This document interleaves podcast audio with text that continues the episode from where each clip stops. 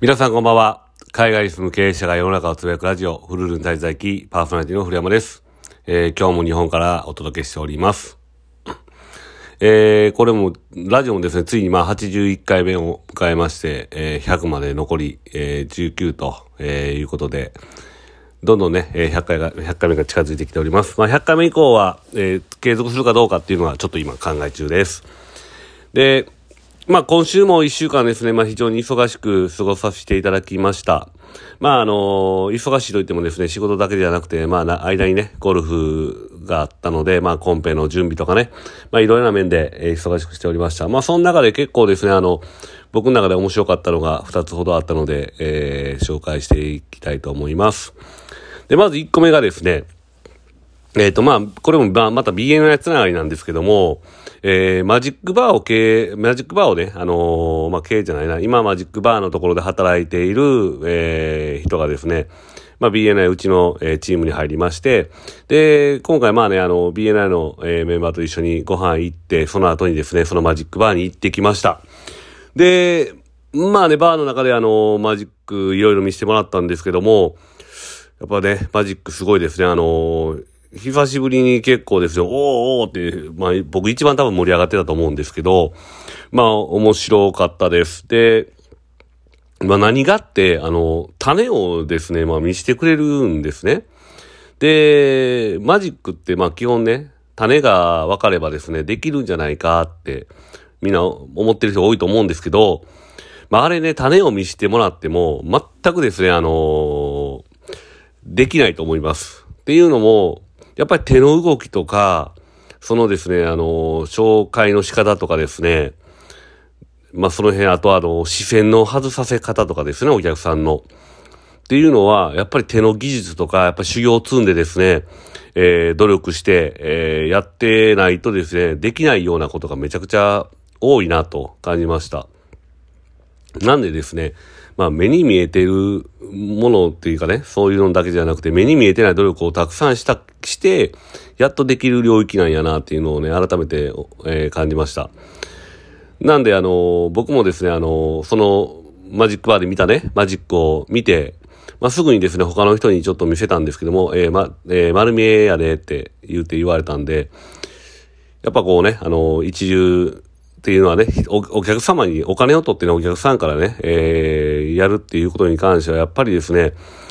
やっぱり努力も必要だし、そういうですね、プロとしてのこう技術も必要っていうのをですね、改めて、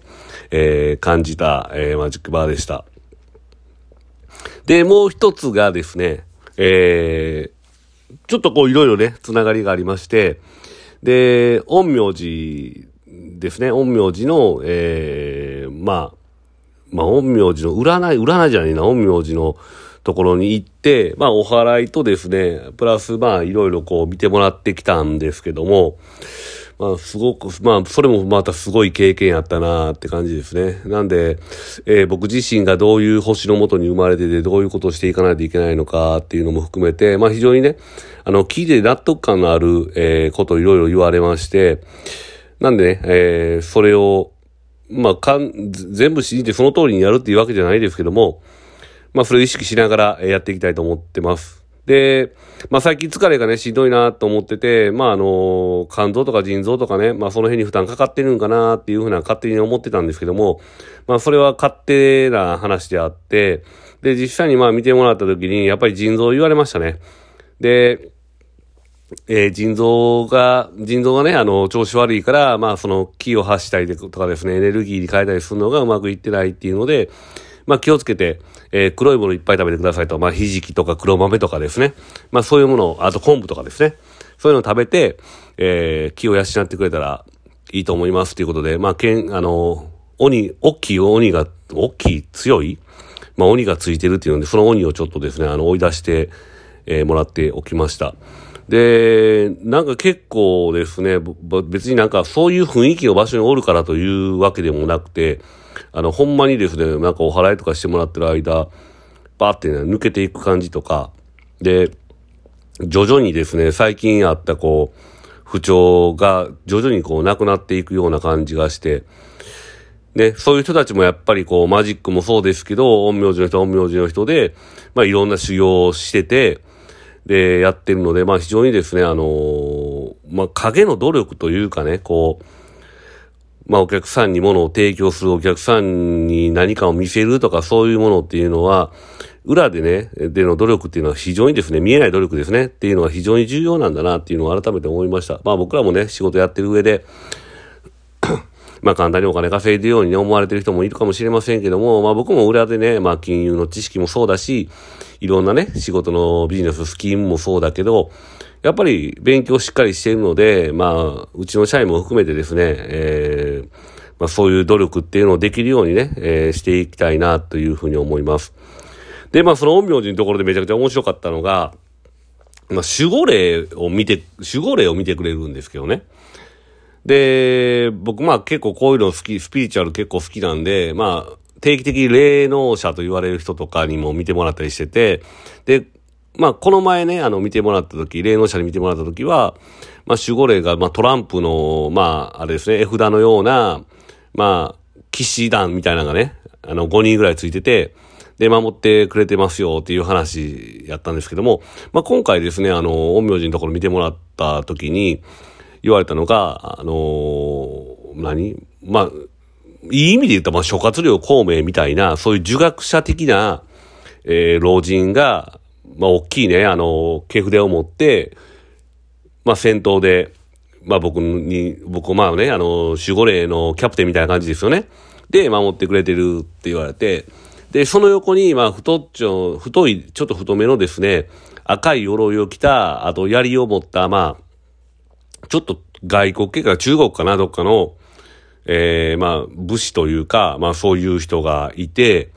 で、ええー、もう一人が、まあ、木のね、あの、ちょっと大きめの船に乗ってて、金塊とか、石をね、ええー、まあ、運んで、で、それをお金とか、あと、まあ、刀とかにね、変えて、えー、やってくる、まあ、貿易商みたいなね、あのー、感じの人。しかもですね、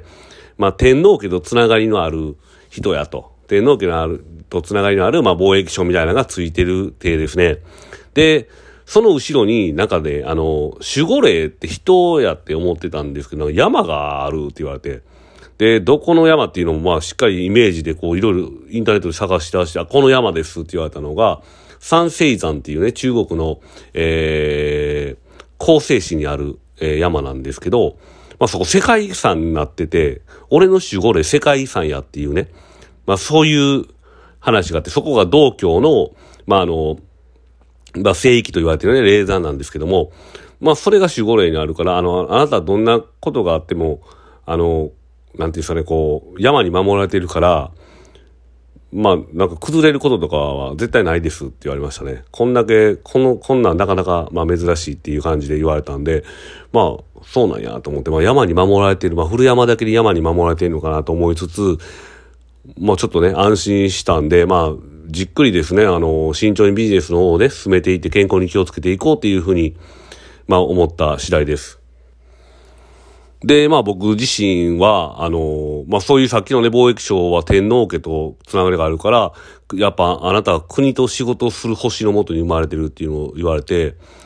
で、まあ、ね、あの、なんとか賞とかその政治家になるのもそうだし、えー、なんとか賞と関わって仕事するのもそうだけど、国から国、お金を引っ張るのか、まあ国と組んで、えー、ビジネスをしていくのかっていうのをやったらいいんじゃない、やるのがいいと思いますよっていうふうに言われて、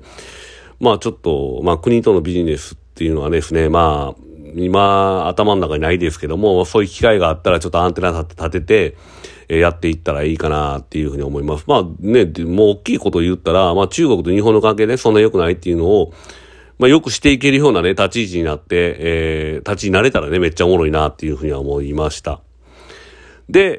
えー、まあそういうこともありつつ、まあ今日の夜ですね、あの僕まあ、一番好きな女優というかね、あの、見た目もそう、見た目とかね、含めて、一番好きな女優がですね、あの、女優というか、見た目ね、見た目、あの、女優で言ったら戸田恵梨が一番好きなんですけど、まあそういうのじゃなくて、ルックスとか声とかで、まあ一番好きなのがカリナなんですね。で、今日、え、9時54分から BS11 っていう、まあ、マイナーなあれなんですけども、そこのですね、えっ、ー、と、クレデン、クレデンス、クレデンスクルーっていうね、カリナがナビゲーターで、まあ、ナレーションとかしてる番組に、えー、今日僕が出ます。で、何、何、何かっていうと、そこで出て、僕の事業とか、僕の考え方とか、まあ、成功の秘訣は何だと思いますかっていうことに対して、インタビューがあって、それに対して答えてるね、あの、番組なんですけども、そこに出ることになってます。で、まあ、引き寄せの法則とかね、いろいろ言われますけども、まあ、会えたらええなとかね、まあいろいろ思ってて、まあ、それもね、合わせてくれるって言われてるから、ね、思ってたら、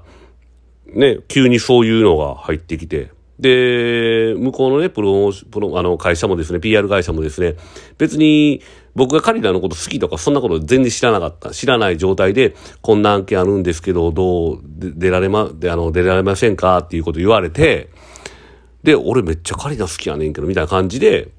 で、できたのが今回ね、あの、東京で収録してきたんですけども、まあそういう番組でした。で、ついにまあ、声だけですけども、カリナと、えー、共演ができたっていうね。だから要は、強くですね、あの、こうなりたいとか、ああなりたいとか、えー、成功したいって思ってればですね、まあそういうものっていうのは、どんどんどんどんそういう人脈っていうのは寄ってくるんだなっていうので、やっぱり思い描くことって非常に大事だなっていうことを改めて思いました。